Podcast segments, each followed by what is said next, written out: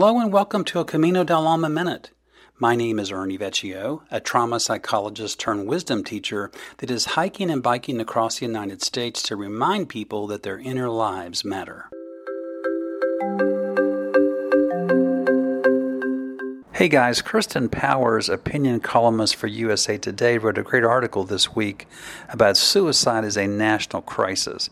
If you want to check it out, it's titled Americans Are Depressed and Suicidal Because Something is Wrong with Our Culture.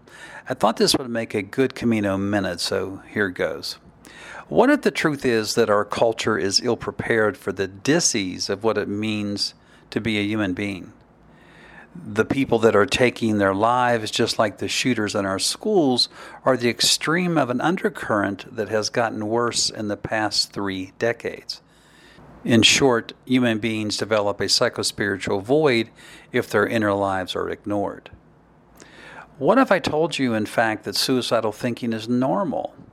It's the actual follow through of committing suicide that is abnormal. But if we pay attention to what human suffering is trying to teach us, there may be a lesson here. Separated from our authenticity and then divided by the culture within two years of life guarantees that something is going to be missing later on. When this invisible something else that's missing is left unattended or forgotten long enough, a void or a hole forms that becomes the angst of the human condition by installing the ego as the default compass, people will search the planet to fill it.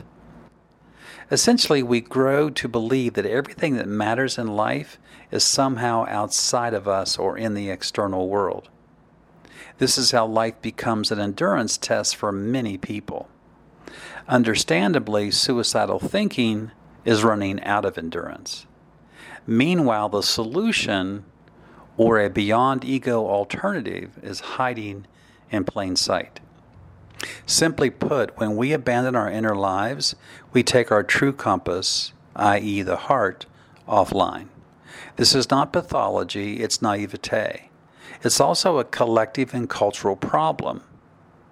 Where we used to be hard on ourselves for making mistakes or not living the right kind of life, today we are consumed in self hatred. Sadly, for temporary relief, we will project this judgment and loathing unto others. Because our spirits get broken early, everyone has the capacity to become mean spirited. This is the core ingredient for making bullies and haters. Sadly, we have generations who are being taught that to feel better, they need a narcissistic fix. If this is unavailable, then a substance will give them relief. In short, we have millions of people who believe they are a mistake. For them, removing themselves from the planet seems like a logical choice, especially if they are unable to observe the self that wants to die as separate from the soul that wants to live. More than ever before, the culture needs to be taught how to mediate, not medicate, their guilt and shame.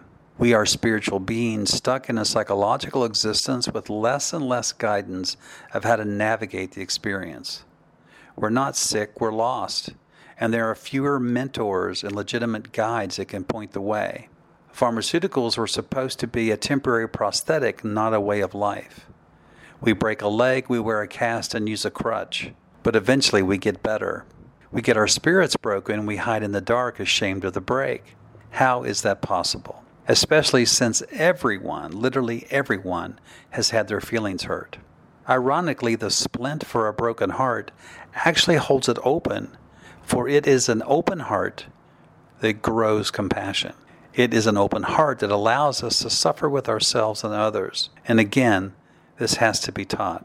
You know, it wasn't too many years ago that a 4.0 ROTC student asked a Catholic priest God's thoughts about suicide. The priest flippantly responds, Suicide is just God's way of calling you home before your time. The young man heard this, went home, wrote his parents a note, and said he was ready to go home now. He hung himself that night. The case resulted in the Catholic Church having to carry liability insurance for its advice giving. There is psychological relief in believing in the afterlife. It makes death less scary for many, but in the suicidal, it feels less irresponsible, and for some, it even fosters curiosity. In the end, no one will think the world's a better place without them in it if their inner lives matter. See you on the trail. Thank you for listening to a Camino del Alma Minute. Again, my name is Ernie Vecchio, a trauma psychologist and wisdom teacher that has created a context for your adversity that once you understand it will absolutely change your life. You can follow my pilgrimage as I continue to cross the country at both ernievecchio.com and innerlivesmatter.com. Hope to see you on the trail.